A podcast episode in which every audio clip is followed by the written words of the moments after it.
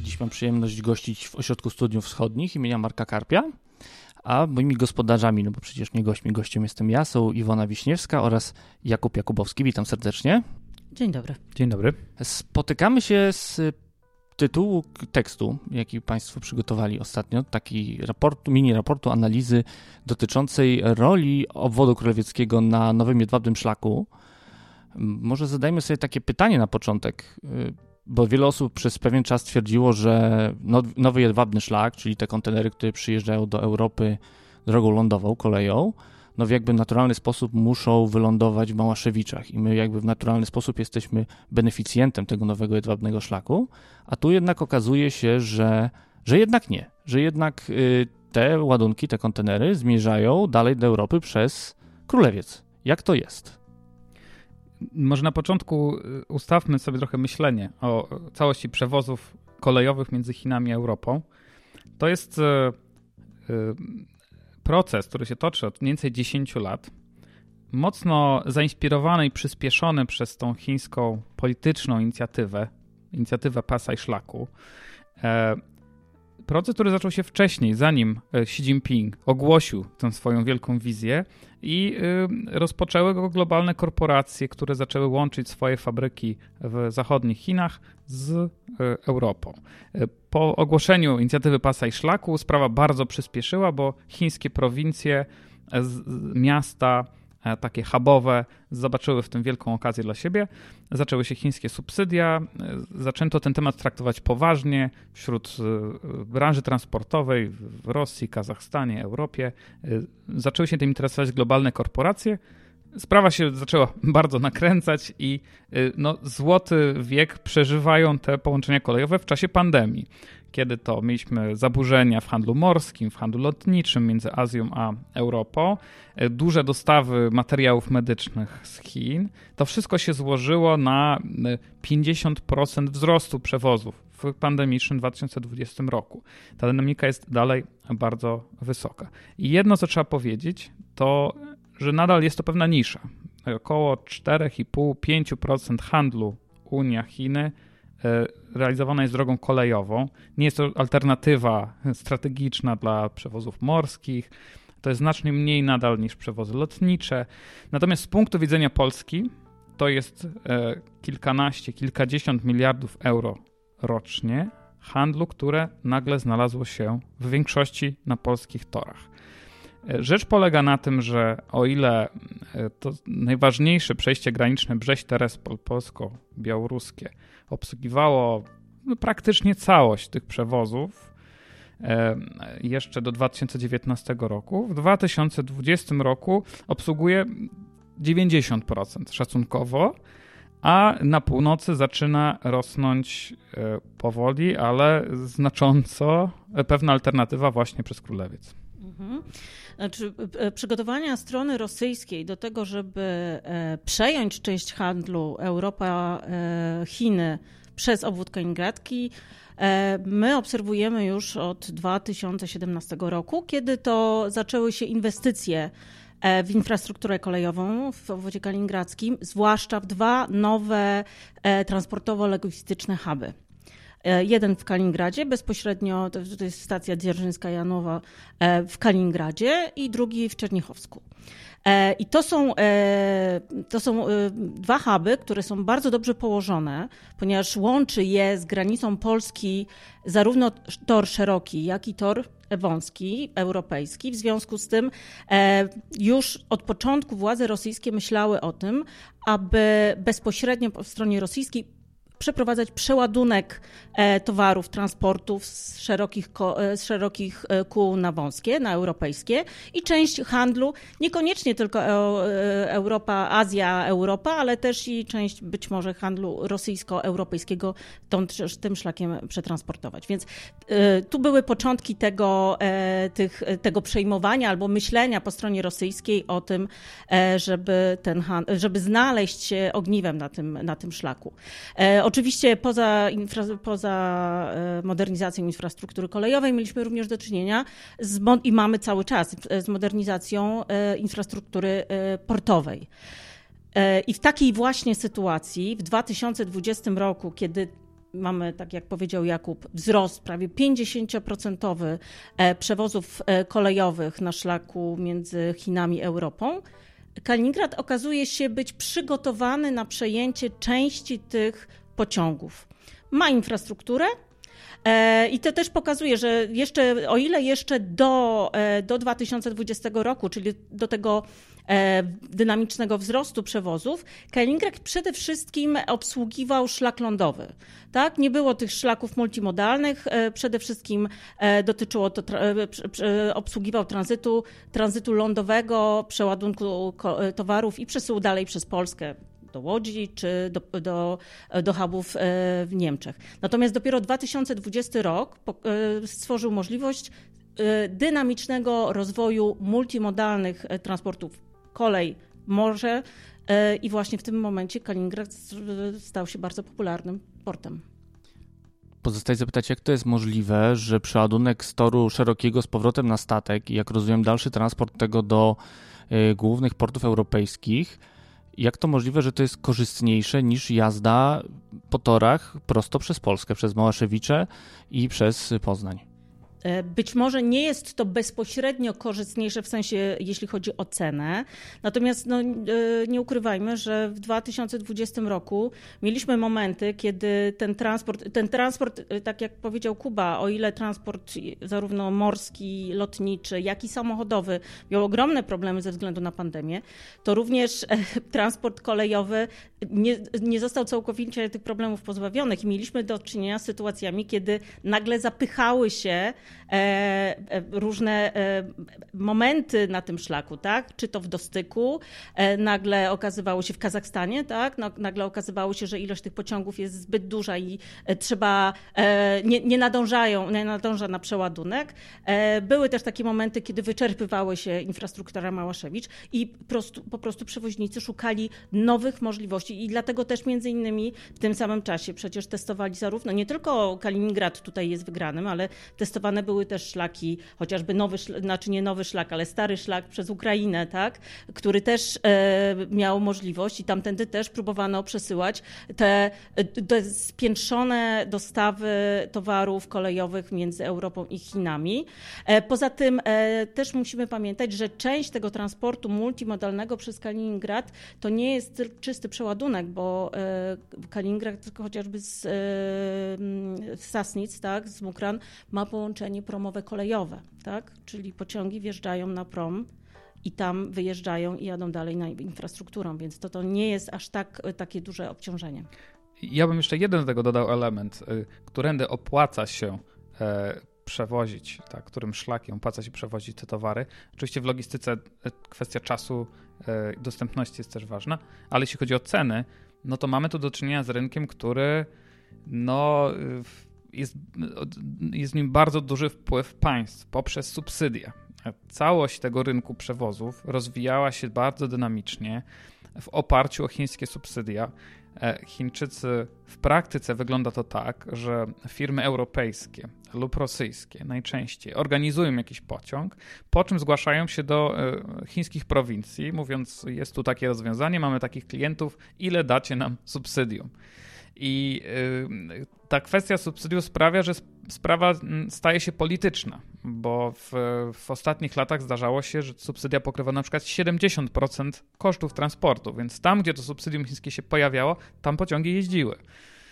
Do tego dochodzi kwestia subsydiów rosyjskich, bo i Rosjanie zaczynają grać, czy poprzez na przykład obniżanie kosztu przewozu pustych kontenerów, czy mm, obniżanie kosztów przejazdu przez konkretne elementy swojej sieci transportowej, też starają się w jakiś sposób tą sprawą zarządzać. Oczywiście subsydia mają swoje granice. No, Chińczycy się mierzą dzisiaj z, czy, z sytuacją, w której na samym początku, kiedy to było 300 500 pociągów rocznie, to subsydium, te subsydia nie były duże. Tak dzisiaj, kiedy powyżej 10 tysięcy składów rocznie przejeżdża między Europą a Azją, to zaczyna być poważnym obciążeniem finansowym. Czyli można sobie subsydiować tak, żeby palcem po mapie wskazywać, którędy to ma jeździć, ale przy pewnej określonej skali zaczyna to być poważnym obciążeniem. I na przykład Chińczycy mówią o tym, żeby się subsydiów wycofywać, natomiast Rosjanie subsydiami y, grają i chyba je zwiększają, prawda?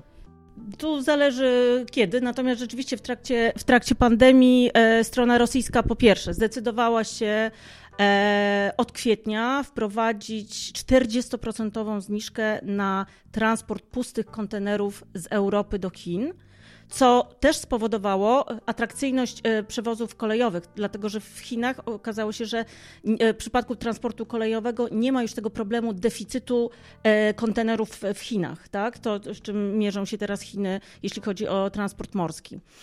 Poza tym rosyjskie koleje mają możliwość wprowadzenia nawet 40, nawet 50% zniżek e, na e, transport e, różnymi szlakami transportowymi. To są dość uznaniowe Podobno, podobnie jak w przypadku Chin, tylko tam nie prowincje, a koleje decydują, które szlaki są promowane.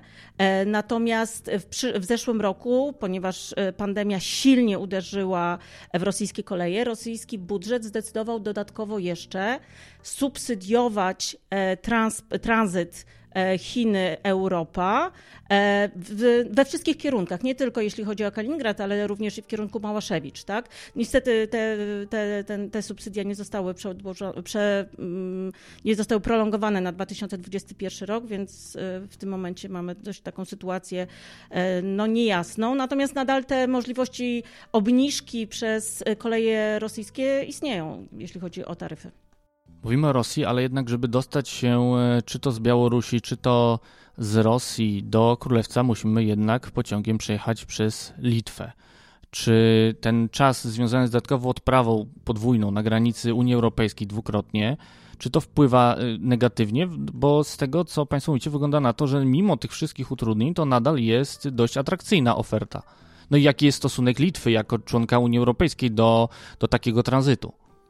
Tu przyznaję, że jeśli chodzi o stronę litewską, ja nie mam jasnego, e, jasnej opinii co do e, stosunku władz litewskich do, do, do jakby przepuszczania tranzytu e, towarów przez, do obwodu kaliningradzkiego, Chiny, Europa.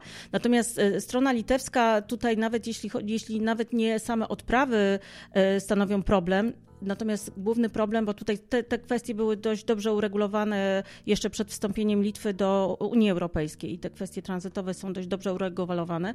Natomiast to, czym strona litewska przede wszystkim gra, to są taryfy tranzytowe. I to rzeczywiście jest poważny problem, jeśli chodzi o tranzyt towarów między Rosją a Kaliningradem, między Rosją właściwą a obwodem kaliningradzkim, e, dlatego że te e, taryfy czy, czy kolei białoruskich, czy też kolei litewskich są wyższe niż taryfy rosyjskie. W związku z tym no, oczywiście, e, oczywiście przewoźnicy muszą płacić i to, to jest znacznie kosztowniejsze e, dla nich. Natomiast e, tutaj też jest kwestia e, subsydiów. Tak?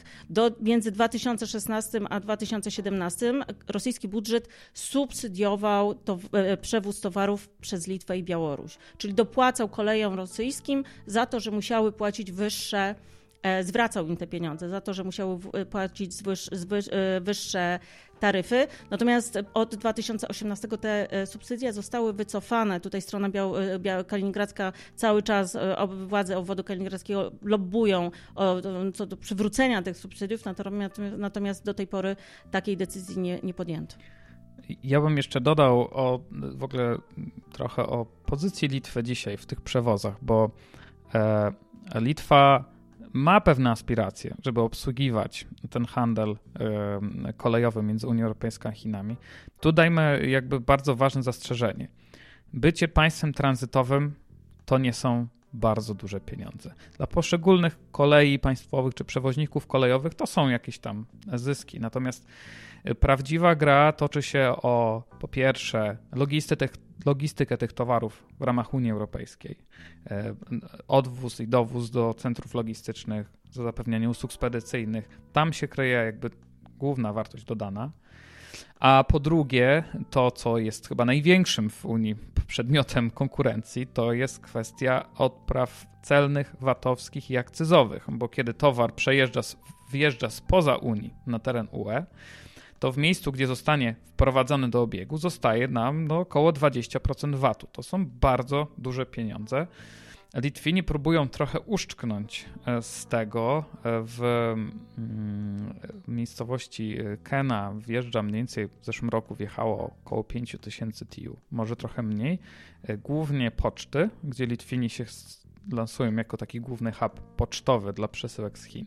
Natomiast ja myślę, że z czasem Litwini, jeżeli będą obserwować wzrost tranzytu przez Kaliningrad, który będzie gdzieś tam dalej uciekał, to mogą zacząć grać polityką taryfową po to, żeby zatrzymać więcej tych, y, tych składów kolejowych u siebie. Szczególnie jak inwestycje typu Rail Baltica są dokończone i ta dostępność transportowa państw bałtyckich w ogóle wzrośnie. Litwa, y, hub w Kownie, który się na to przygotowuje, będzie chciał po prostu przejmować ten potok, który dzisiaj idzie przez Kaliningrad i porty E, do Europy Zachodniej, e, ale i również e, ten potok, który idzie przez polskie przejścia graniczne. Jeszcze może dodać należy w tym momencie, że to, którędy te potoki towarowe jadą, w dużej mierze decyduje jedna spółka. Tak? Jest to Euroazjatycki Alians Kolejowy, czyli Firma, która, e, którą założyły trzy koleje państwowe: białoruska, kazachska i rosyjska. I e, na dobrą sprawę to przede wszystkim z nimi trzeba się umawiać e, i uzyskać ich akceptację do czy możliwość do dalszego przejęcia tych, e, tych potoków. Dlatego też da, bardzo istotne są relacje poszczególnych państw właśnie e, tutaj z, tym, z, tym, e, z tą spółką i jak ona widzi właśnie ten, te przewozy w kontekście już całej, całego tego szlaku Europa-Chiny. Czy jak łatwo się domyślić, raczej nie będą zainteresowani tym, żeby jednak przeładowywać te towary na terenie Unii Europejskiej, mam tu na myśli w tym momencie Litwę, i kierować ją właśnie szlakiem Rail Baltica, tylko raczej będą chcieli skorzystać z infrastruktury rosyjskiej właśnie w obwodzie. Ja bym powiedział, że to, którędy pociągi przejeżdżają, gdzie finalnie się zatrzymują, to jest, y, to jest efekt dużo bardziej wielowymiarowej gry. Mamy tutaj UTLC ERA, ten alians, o którym mówiła Iwona przed chwilą, który jest najważniejszym przewoźnikiem. Ale o tym, którędy i gdzie będą przejeżdżać te pociągi, decydują również. I to w dużej mierze największe europejskie i azjatyckie korporacje, które są gestorami ładunków i e, zależy im na e, konkretnym profilu ryzyka, bo każdy ma, e, ma, przejazd ma inne ryzyko, miejscu, gdzie to ma być przeładowywane i hubie, gdzie koncentrują swoje przeładunki. I to jest bardzo ważny gracz. Często te składy są w całości wykupowane poprzez poszczególne korporacje. E, na przykład w eksporcie europejskim do Chin zdecydowana większość to są gotowe samochody eksportowane przez niemieckie koncerny. I tutaj te koncerny mają bardzo dużo do powiedzenia e, i spedytorzy, którzy ich obsługują. Czyli mamy klienta finalnego, głównie korporacje międzynarodowe, mamy przewoźników, gdzie jest tutaj pewna gra i kooperacja między wszystkimi w Eurazji. Są na końcu drogi oczywiście Chińczycy, którzy często podpisują finalny e, rachunek za, za całość. E, mają też w tym swoje interesy, grają też politycznie e, tym w kontaktach z różnymi państwami, no bo są świadome tego, że państwa konkurują o te przepływy towarowe, więc w jakiś sposób starają się też rozgrywać te poszczególne państwa między sobą, szukać alternatyw. No, choćby uruchomienie powtórne po kilku latach zastoju tranzytu przez Ukrainę w zeszłym roku, to jest mniej, bo tak podsumujmy liczby, przez Kaliningrad to jest około 50 tysięcy TIU, przez y, Ukrainę około 7-10 tysięcy, reszta ponad 2,5 miliona TIU to są przejścia graniczne między Białorusią a Polską. To może spróbujmy zastanowić się, gdzie mamy sojuszników e, w tej grze. Kto sprzyja temu, żeby nadal utrzymywać jak największy udział towarów przez Polskę, przeładowywanych w Polsce i kierowanych tranzytem przez Polskę, a kto gra na to, żeby jednak Polskę ominąć? Czy w ogóle możemy zadać sobie takie pytanie? Czy to jest zbyt, zbyt, zbyt laicki i zbyt y, oględne pytanie w tym całym skomplikowanym układzie? Znaczy, ja bym powiedziała, że w, w sytuacji, kiedy infrastruktura jest wydolna, to szlak przez Polskę jest naturalnym, najtańszym sposobem na przewóz tych towarów z Chin e, do Europy. I e, oczywiście, tak jak powiedział Hi, e, Jakub, tak, że to nie tylko chodzi o to, żeby Polska była państwem tranzytowym, tylko żeby jak najwięcej tych towarów udało się e, rozładować i wprowadzić do obiegu w Polsce i wtedy rzeczywiście na tym e, zarabiamy. Natomiast e, w przypadku Kaliningradu, no musimy też zobaczyć, że no, e, to, że mm, też te przewozy kolejowe w zeszłym roku były tak atrakcyjne, to w dużej mierze wynikało z, z naprawdę z bardzo wysokiego wzrostu kosztów przewozów morskich. Tak? Ta, ta konkurencyjność, ta, ten, ta niska konkurencyjność przewozów kolejowych, cenowa konkurencyjność konkurencyjność w, w, w, stosunku do przewozu morskiego, e, właśnie w zeszłym roku udało się ją częściowo zniwelować. W związku z tym rzeczywiście ten wzrost taki był. I teraz jest pytanie, na ile mm, Kaliningrad będzie w stanie utrzymać zwłaszcza te przewozy multimodalne, e, ale do Europy ponownie, tak? Czyli to jakby omijając Polskę, wprowadzając ten towar ponownie w Niemczech, no bo e, musimy pamiętać, że część tego, tych, tych przewozów to jest dokładnie tranzyt przez Kaliningrad i dalej znów do Niemiec, czy do portu w e, Mukran, czy do e, portu w Rostoku. E, czyli to jest klasyczne ominięcie, e, ominięcie terytorium Polski. Natomiast część tych przewozów, jak e, dostawy do portów skandynawskich, no to jest raczej już i tak jest, jest to kwestia, znaczy ten szlak musi się utrzymać. Tak? Większość tych towarów i tak powinno dotrzeć do tych państw właśnie jeszcze na ostatnim etapie dzięki tym krótkim przewozom morskim. Więc tutaj to rola Kaliningradu zapewne E, no, Kaliningrad ma szansę utrzymać się e, na tym szlaku. Pytanie jest, czy polskie porty o to zawalczą, ale też pytanie jest, bo tutaj musimy też pamiętać, że państwa skandynawskie również mają świadomość tego, że ta atrakcyjność tak, przewozów kolejowych rośnie i tutaj też i Finowie inwestują w swój hub na granicy z Rosją. On na razie bardzo przyjmuje dość małe ilości pociągów, natomiast no, w 2020 roku zamierzają go podwoić e, i dalej rozwijać. E, jest połączenie z tego portu przez szwedzką Haperandę do, Nor do e, norweskiego Narwiku.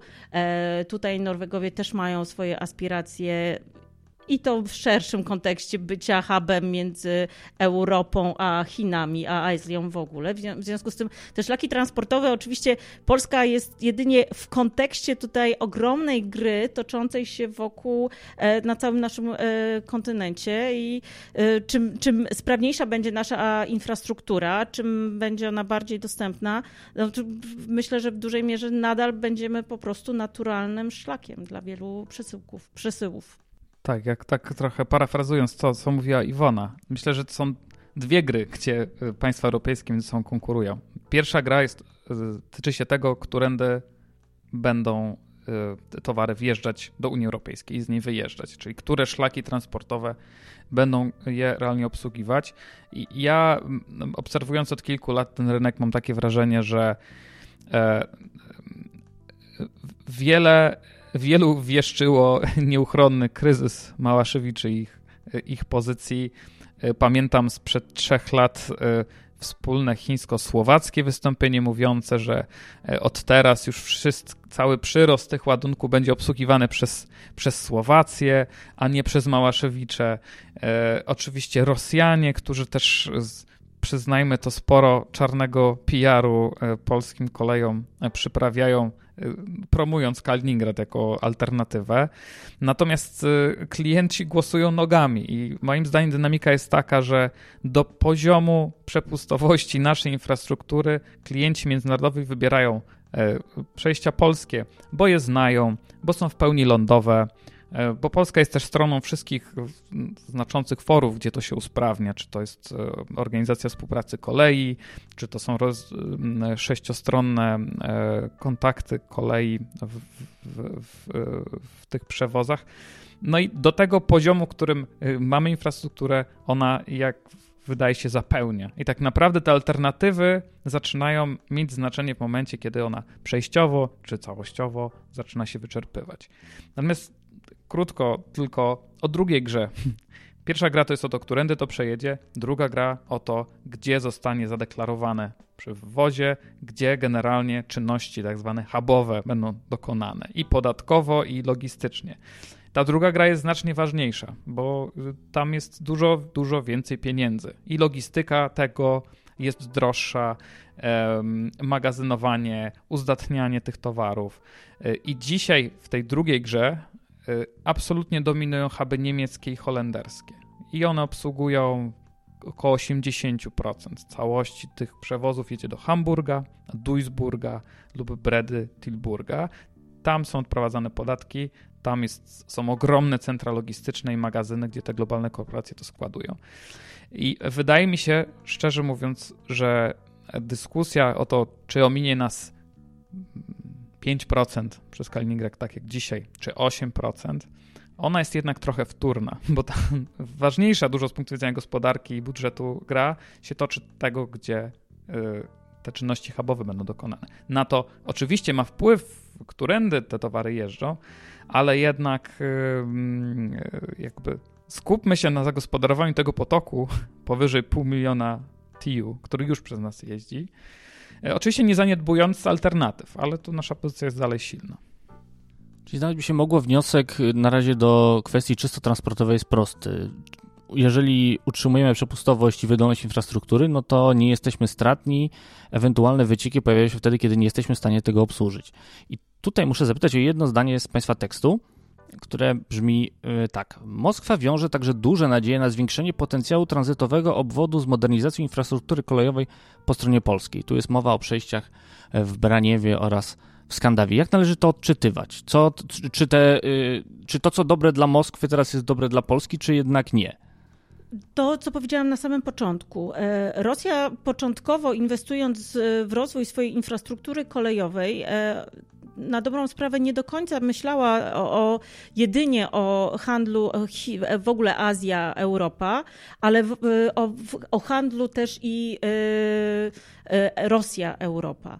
I dlatego też te mm, budowa tych centrów logistycznych y, i w, w Kaliningradzie, i w Czerniechowsku, ona miała służyć właśnie spowodowaniu, żeby część tego tranzytu przeszedł przez Kaliningrad. A wiadomo, żeby prze, lądowo, E, tu wcale nie było my, początkowo myślenia o tych multimodalnych rozwiązaniach. W związku z tym, e, oczywiście, tutaj kluczowym, e, kluczowe znaczenie miało, miała pozycja Polski. Wiadomo bowiem, że ten transport miał dalej przejść przez terytorium Polski. I tak jak na początku, te w 2018 roku bodajże, pierwszy pociąg, e, który był testowany, no to był właśnie do Łodzi skierowany. E, no ale ze względu na to, że ta infrastruktura w północnej części Polski jest dość jeszcze w, w, w, trud, w trudnym stanie, tak? nie pozwala na obsługę do, dobre, dużej ilości pociągów, więc Kaliningrad liczył na to, że jeśli Polska e, zmodernizuje te szlaki, będzie możliwe zwiększenie przesyłów e, lądowych, tak? czyli tych przez Polskę. Tutaj jest oczywiście pytanie, na ile, mm, e, ponieważ Rosja ma e, już jest, przygotowuje się do przeładunku e, tych pociągów u siebie, po swojej stronie, tak? Czyli to, na czym strona polska zarabia w Małoszewiczach, częściowo byłoby utracone, tak? Bo tutaj ambicje ma strona rosyjska. Więc jest pytanie, e, oczywiście tutaj jest pytanie do, do polskiej strony, e, jak w ogóle widzi ten handel, tak? Na, na ile ten kierunek północny ze strony polskiej e, jest atrakcyjny dla, e, dla, dla polskich kolei czy dla pol, przewoźników. Ja bym jeszcze dodał jeden element, bo w Kaliningradzie mam tak naprawdę, moim zdaniem, dwa potoki towarowe. Trochę od siebie rozdzielne. Jeden jest skierowany na, powiedzmy, kontynentalną część Europy, czyli głównie Niemcy. I tutaj myślę, że yy, jeśli coś jedzie do Niemiec i ma możliwość przejechania przez Polskę, to będzie się tam kierowało. I to jest trochę inna konkurencja niż ta, ten drugi potok towarowy do tej niekontynentalnej części Europy, czyli państw skandynawskich i Wielkiej Brytanii.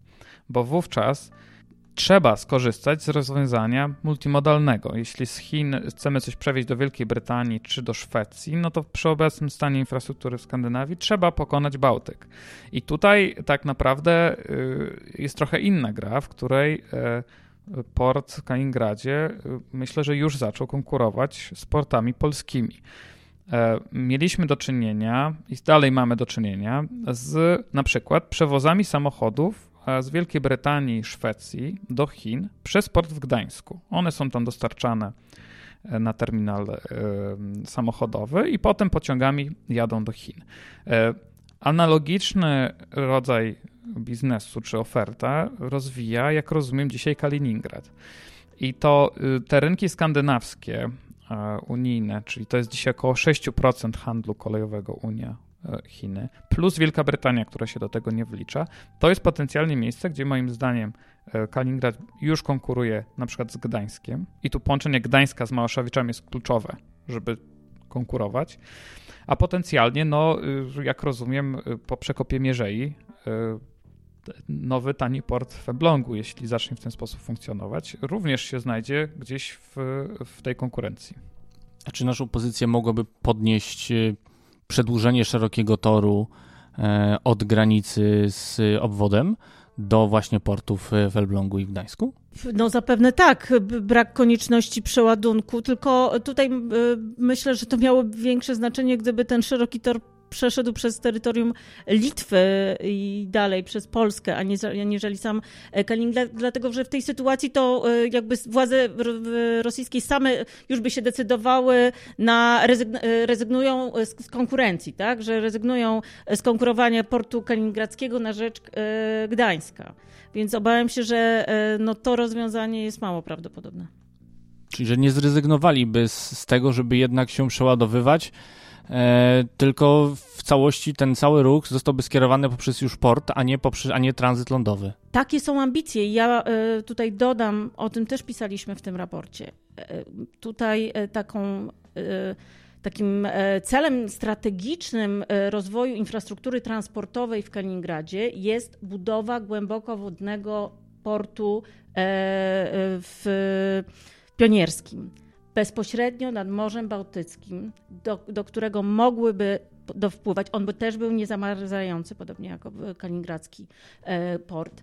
E, on by e, mógł obsługiwać głęboko wodne statki, które rzeczywiście mogłyby ładować i rozumiem, że to już wtedy nie tylko byłby transport obsługiwany wewnątrz, te małe statki na Morzu Bałtyckim, ale też być może transport morski bezpośrednio z, z, z Chin. W związku z tym te ambicje Kaliningradu, ambicje władz rosyjskich są znacznie szersze aniżeli to, co my teraz obserwujemy, e, jeśli chodzi o port e, w Bałtyjsku czy w Kaliningradzie.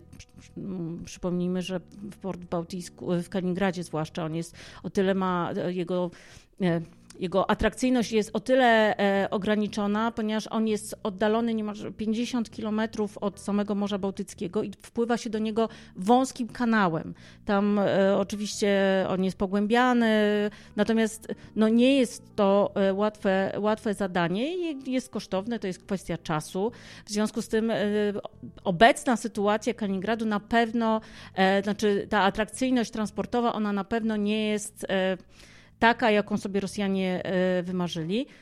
czekają, jak rozumiem, na, port, na powstanie portu w Primorsku. Y, tutaj akurat na szczęście, jeśli chodzi o porty konkurujące, e, piętrzące się problemy, jeśli chodzi o dokończenie tej inwestycji, e, powodują, że jego finalizacja jest odkładana. Myślę, że nie wcześniej niż za dwa lata on powstanie, jeśli uda się znaleźć kolejnego wykonawcę dość szybko.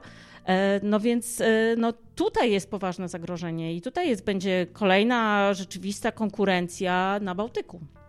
To tak jednym lub dwoma zdaniami. Co my, Polacy, powinniśmy robić, aby te zagrożenie w jakiś sposób zmniejszyć i mu zapobiegać?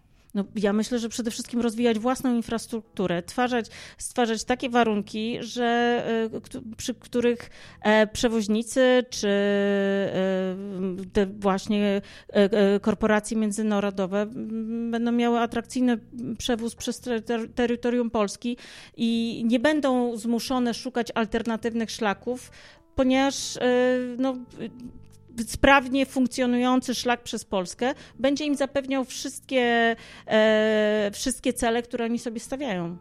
A ja bym dodał do tego, że o inwestowaniu w infrastrukturę myślmy bardziej długofalowo, bo samo pogłębienie, rozwinięcie naszej funkcji tranzytowej to jest tylko pierwszy krok.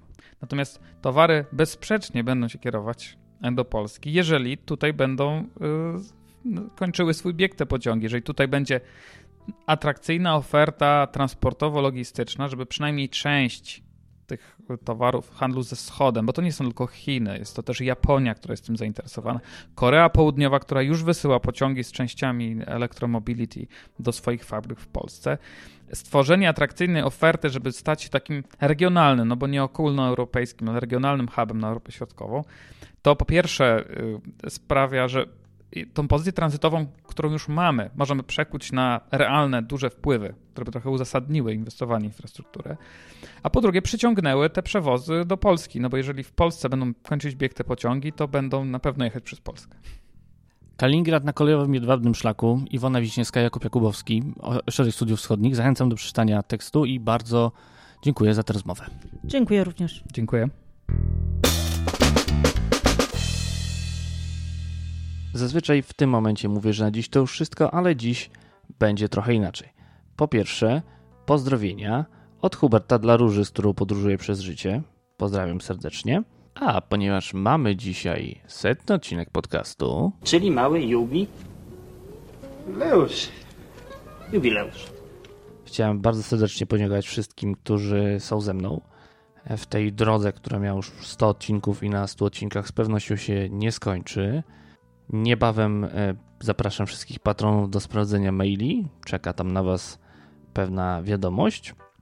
A dla wszystkich, którzy również chcieliby się dowiedzieć o co chodzi, będę odsłaniał tą tajemnicę w kolejnych odcinkach. Zapraszam więc do dalszego słuchania. I tradycyjnie dziękuję wszystkim patronom podcastu, a w szczególności tym, którzy korzystają z biletów okresowych. Są to Paweł Zagartowski, Paweł Szczur, Tomasz Tarasiuk, Monika Stankiewicz, Paweł Łapiński, Peter Jancowicz, Janka, Jerzy Mackiewicz, Jakub Ucharczuk, Michał Cichosz, Łukasz Filipczak, Filip Lachert, Jacek Szczepaniak, Jurek Gozdek, Kuba Czajkowski, Piotr Rachwalski, Grzegorz Omankenik, MJ, Jakub Burdziński, Jakub Madrias, Paulina Matysiak, MP, Piero oraz Hubert Turski. Jeżeli chcecie dołączyć do grona patronów, zapraszam Was na patronite.pl przesiadkowy. Zapraszam Was też na kolejne odcinki, bo tak jak mówiłem, na setnym odcinku z pewnością się nie skończy. A już za tydzień zapraszam Was na powrót kącika literackiego. Tym razem będzie to kolejny debiutant, który pisze o transporcie, a pisze o transporcie lotniczym. O kim mowa i o jakiej książce mowa dowiecie się już 3 maja. A na dziś to już naprawdę wszystko. Jeszcze raz dzięki, że jesteście i do usłyszenia w kolejnych 100 odcinkach.